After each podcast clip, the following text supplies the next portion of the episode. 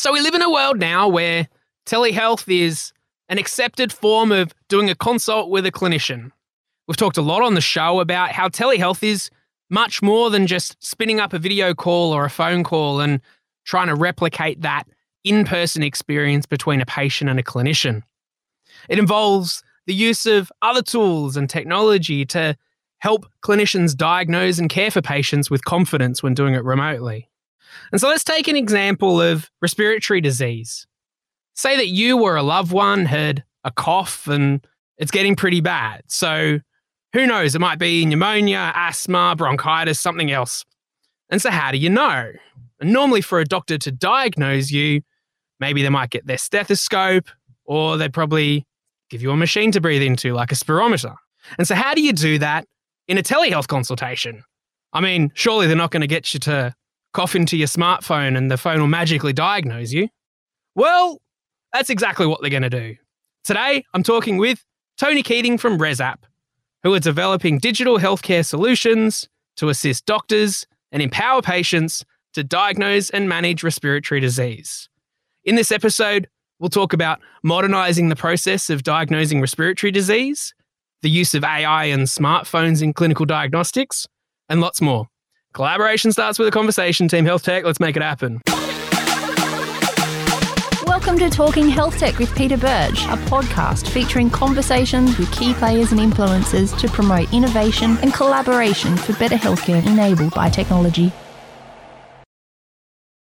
With me today is Tony Keating, CEO and Managing Director of ResApp.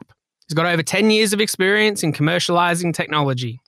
Tony created the initial business strategy for ResApp over five years ago and has led the company to date. Hey, Tony, how you going? Oh, well, thanks, Pete. Thanks for having me on. Thanks for coming on the show. Appreciate you making the time. Really keen to explore everything you're doing at ResApp and all of the exciting opportunities that exist. But I thought, firstly, give us a bit of context. Tell us about yourself and your background. Well, thanks, Pete. So I'm now CEO and Managing Director of ResApp Health. Have led ResApp since its founding, since we spun it out of the University of Queensland about six years ago now. Engineer by training, but mostly have worked in technology commercialization. So before ResApp, I was at UniQuest, which is the technology commercialization company of the University of Queensland. We had a really fun job basically walking around the university, looking at technologies and trying to find commercial use and take them out into the world, which is really fun. Everything from MRI to allied health, telehealth to terahertz laser imaging, potentially for skin disorders and things like that. So, really exciting role. But what I saw at UniQuest was really this groundswell in using AI and machine learning to help us improve how healthcare is delivered. Uh, and that's really what excited me about ResApp and started us thinking about how to commercialize ResApp. And then it was the ubiquitous nature of smartphones. And that would let us, I guess, scale healthcare to the huge population. And that's really where ResApp came from AI and consumer devices. Nice, the perfect combination. Look, tell us a bit more about ResApp in detail then. What is it? Who's it for? What problems does it solve? Yeah, so we build solutions for respiratory diagnosis and management. And key to that is using the smartphone, as I said. Using the smartphone lets us reach the largest number of people. And so the work was originally developed by a professor at the University of Queensland, Udantha Abeyratne, where he came up with this idea that your cough sound contained information about what's going on inside your lungs. And so we use that technology in our flagship product called ResApp DX, which uses cough sounds to diagnose acute respiratory disease. So everything from pneumonia down to an asthma exacerbation, croup in children, bronchiolitis in children. We're able to tell that from the sound of your cough. So the sound of your cough basically tells us what's going on inside your lungs. We're bringing that to market in two real key areas. As you mentioned in the introduction, telehealth is becoming ubiquitous. It's becoming the most common way of seeing a doctor, but you don't have a stethoscope or a clinician doesn't have a stethoscope. So making that diagnosis is really tricky in telehealth. So we see a key value proposition there in telehealth.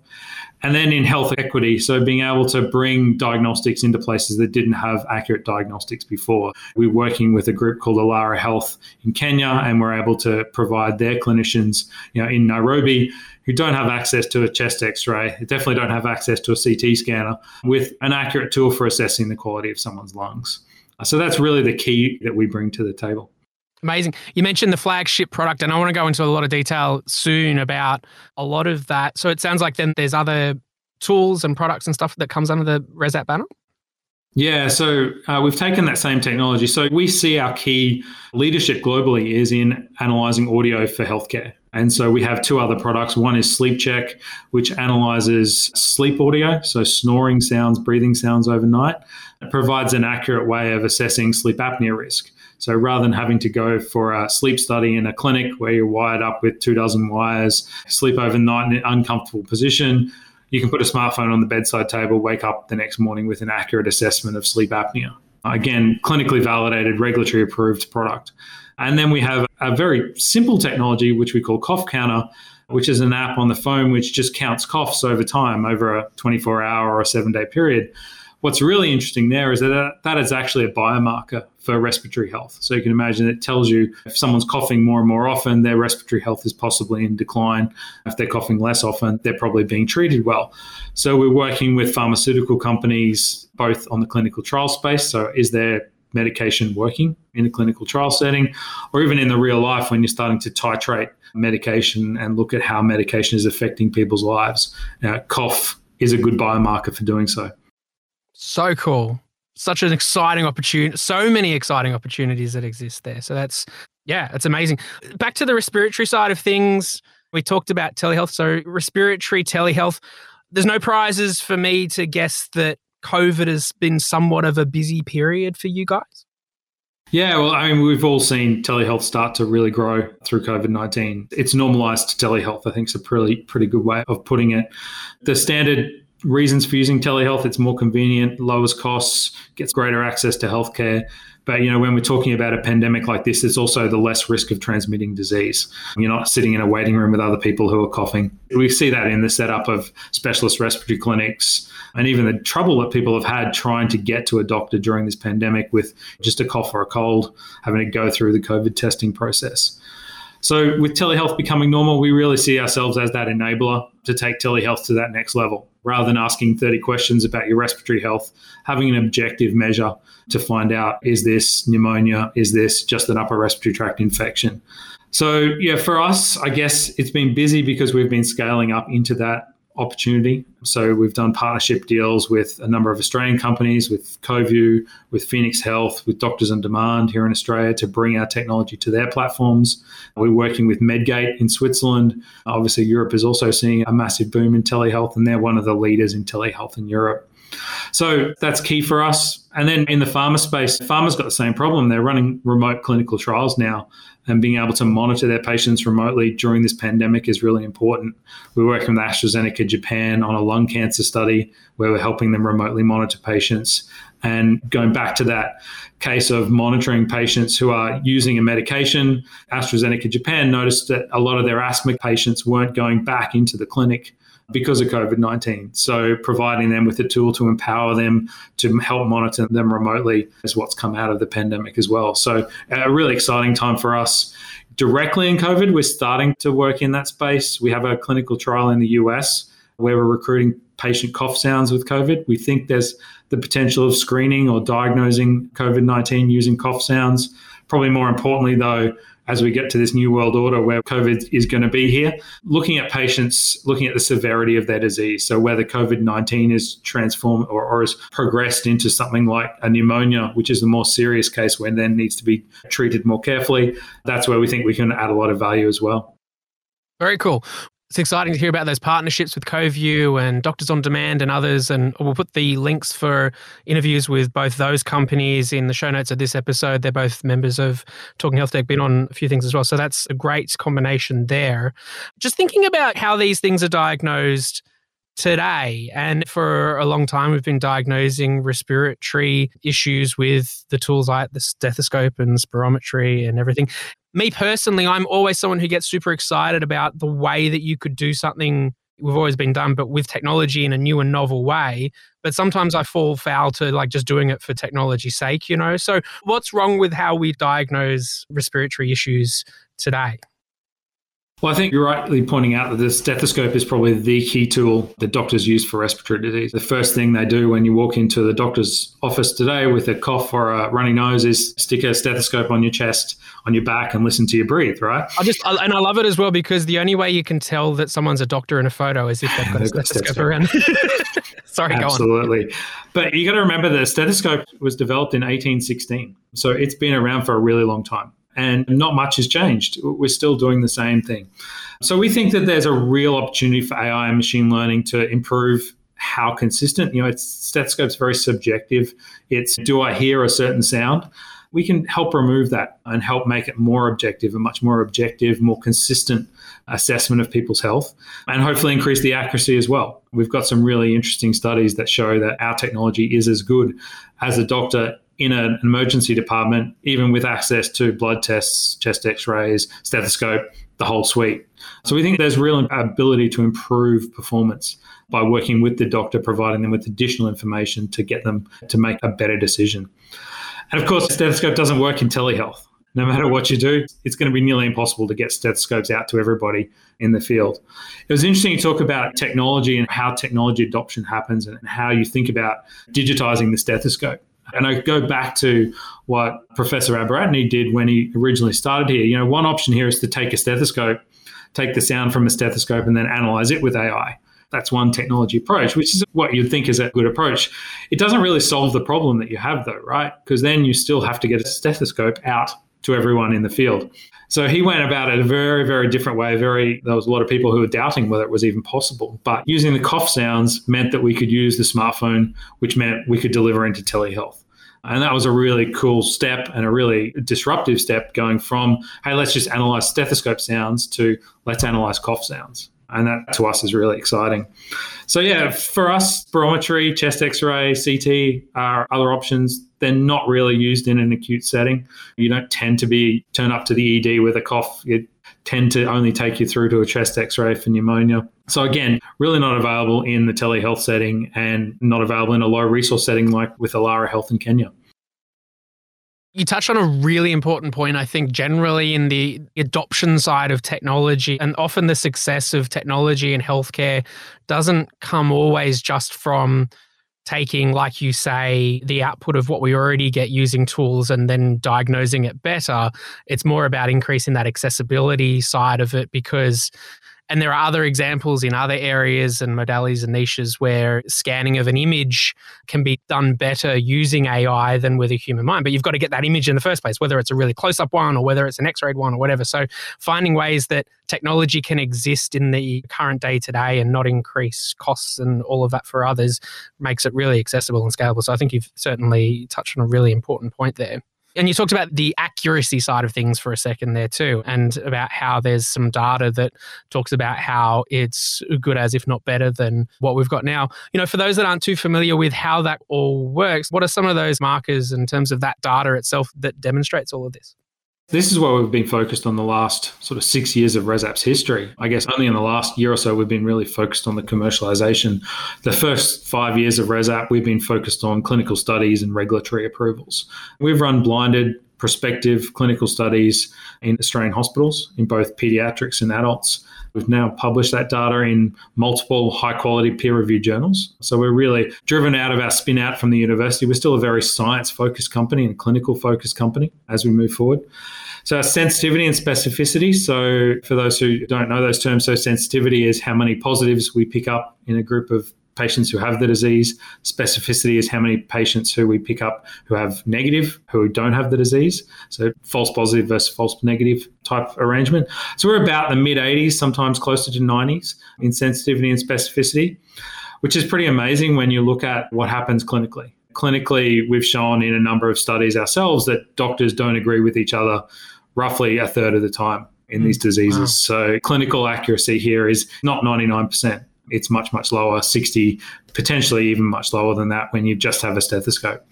Again, we're excited and we're trying to publish more in this area. Our clinical team have just published a preprint in this area looking at diagnostic errors in an Australian emergency department and looking at different pediatric diseases and basically showing, depending on the disease, that doctors have a sensitivity in the 60s in some instances. So 60 something percent for diagnosing what you would expect to be fairly common respiratory conditions seen in the ED. And our technology is showing 80 plus. Wow. That's awesome.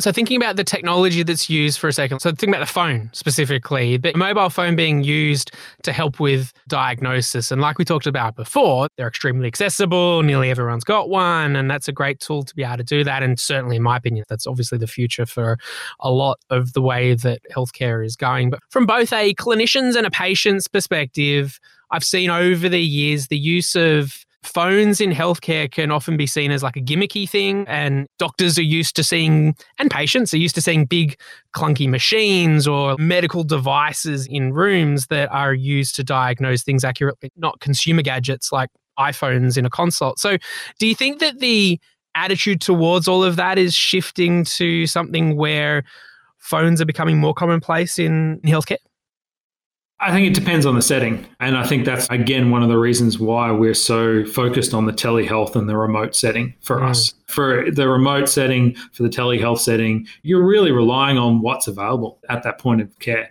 whether it's someone at home talking to their doctor on their own smartphone or whether it's a rural clinic in Kenya. There's no real choice. Buying a $10,000 piece of equipment just doesn't make sense. It's not going to go into everybody's homes. It's not going to go into those clinics in rural Kenya. So for us, the smartphone just provides that ubiquitous way of deploying the technology. I think what we've seen is this change being accelerated quickly. I think I heard someone say we've had years of acceleration in telehealth in the last six months due to COVID. We're not going backwards. People like Ilara Health in Kenya are looking at phones as a default mechanism of delivering health. It's much like that they skip landlines in much of the developing world to go straight to mobile phones. We're going to see the same in those countries skipping traditional technologies. You know, they use technologies like Butterfly Health's ultrasound, which is an ultrasound that connects to a mobile phone. And they use the same technology out in the field in Kenya. So you just see these things happening in the emerging markets in the developing world. It'll happen here as well. And telehealth's accelerated that. So, one of the things that we really look at is really to get this healthcare system functioning well, to be it sustainable and to be fair for everyone. And for us, it's delivering the right care at the right time in the right place. And most of the time, that right place is at the home. For a lot of the percentage of cases that end up in the ED, they don't need to be there. They could be dealt with with telehealth. And the equipment that you have is your smartphone the number of technologies that we can use to leverage the smartphone, whether it's audio, which is what we do, whether it's the camera, whether it's the motion sensor, whether it's your smartwatch, all of those things are basically letting us deliver healthcare earlier and earlier in the process. And hopefully we get better outcomes that way as well. Yeah. And all of those points that you just raised, then that speaks not just to making sure people get the right care in the right place, etc., but it speaks to that really important point around accessibility within healthcare too, particularly across Australia and remote and regional areas, and then elsewhere around the globe, like you say, in Kenya and others. I assume tools like yourselves improve accessibility in these parts too. Yeah, absolutely. This comes back from our core values, which came from our initial founding, which was funded by the Bill and Melinda Gates Foundation and the pneumonia problem. And so we always look back at that and try to work out how we build our technology such that it can be deployed very easily accessible into those countries. We're working with an Aboriginal or an Indigenous health service in Geraldton at the moment in northwestern Australia, where we are looking to screen patients for COPD or Indigenous people for COPD, there it's a increased percentage of risk in the Indigenous population, and obviously they don't have access to. In that case, spirometry is the way to diagnose COPD. So having spirometers in rural Australia is not easy, and so being able to diagnose COPD using a smartphone in Geraldton, we think there's a really nice opportunity there as well. Love it. Hey, look, to close things out, Tony, you touched on a few of the things that we might be looking forward to coming from ResApp in the future. But to summarize, what are some of the things we might be looking to see from you guys over the next six to 12 to 24? Yeah, so look, our number one focus is increasing the use of our technology. That's where we're putting our resources today. So that's wider availability on more telehealth platforms. That's working in low resource settings such as Ilara in Kenya, but also looking at a number of other low resource settings, even rural Australia as well. We're working with payers to gain reimbursement. It's a really important part of commercializing medical devices in countries like Australia or the US, where reimbursement is really important. And we're working with the FDA as well to bring ourselves and open the US market. But I think that's the next six, 12 months period. I think long term, the future that we look towards is we all have these connected devices in our home, right? We have an Amazon Alexa, we have a Google HomePod, etc. And they all have audio, they all have a microphone. So that really gives us this opportunity to leverage that to listen for changes in your respiratory situation. And then potentially be able to indicate when you should see a doctor, whether it's telehealth or in person, before you'd even know yourself. And that's sort of the holy grail for us is if we can predict that you're heading towards a COPD exacerbation before you even know to call up your doctor yourself, then the healthcare benefits there are just huge. So that's where we're heading. So exciting. Look, I'll put the details for ResApp Health in the show notes of this episode. You'll find them on our website for more details as well. So get in touch with the team if you're interested or wanting to find out more. Look, Tony, I really appreciate you making the time. Thank you so much. It's great. Thanks, Pete. Thanks for listening to the show. Check out talkinghealthtech.com to connect with other people in our community and to learn more about the Australian health tech industry. Also, make sure you hit subscribe on your favourite podcast player so you don't miss an episode, and share this episode with a few people who need to hear it. Now go make it happen.